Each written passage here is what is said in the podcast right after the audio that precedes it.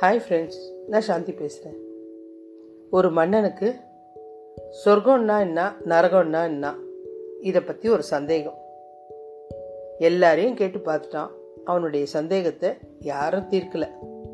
ஒரு தடவை காட்டுக்கு வேட்டையாட போகிறான் அங்கே ஒரு மரத்துக்கிட்ட ஒரு சன்னியாசி தியானத்தில் இருந்தார் இவர்கிட்ட கேட்டு பார்க்கலாமே.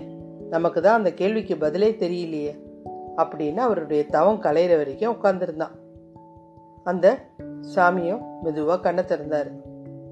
அரசர் மெதுவாக போயிட்டு சொர்க்க நரகம் பற்றி எனக்கு தெரியணுங்க.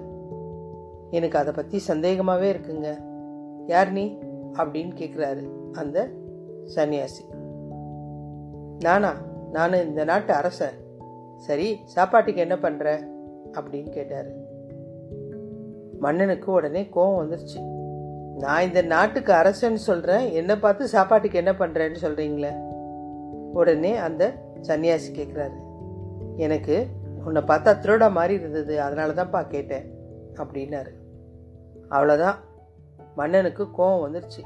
நீங்கள் முனிவராச்சன் பொறுமையாக இருந்தேன் என்னை பார்த்தா திருடன் சொல்கிறீங்க அப்படின்னு உங்கள் தலையை வெட்டுறேன் பாருங்கன்னு வாழை உருவி அவர் கழுத்துக்கிட்ட வரைக்கும் வாழை எடுத்துகிட்டு போயிட்டான் இப்போ நீ இதை செஞ்சினா நரகத்துக்கு போகிற வழி தெரியும். பார்த்துக்கோ அப்படின்னார்.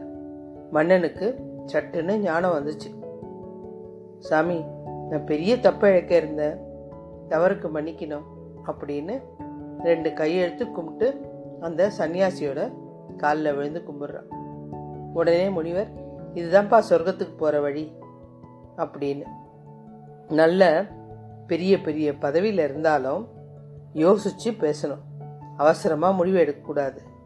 அன்பு நிறைஞ்ச இடம்தான் சொர்க்கம். வம்பு நிறைஞ்ச இடம் நரகம். அதனால் நல்ல ஒரு அழகான வாழ்க்கைன்னா அது சொர்க்கமாக்குறதும் நரகமாக்குறதும் ஆண்டவன் இல்லைங்க. நம்ம அழகாக வாழற விதத்தில் தான் இருக்குது. சொர்க்கத்துக்கு பாதை இருக்குது. ஆனால் அதில் யாரும் போகிறதில்ல நரகத்துக்கு வாசல் கூட இல்லை.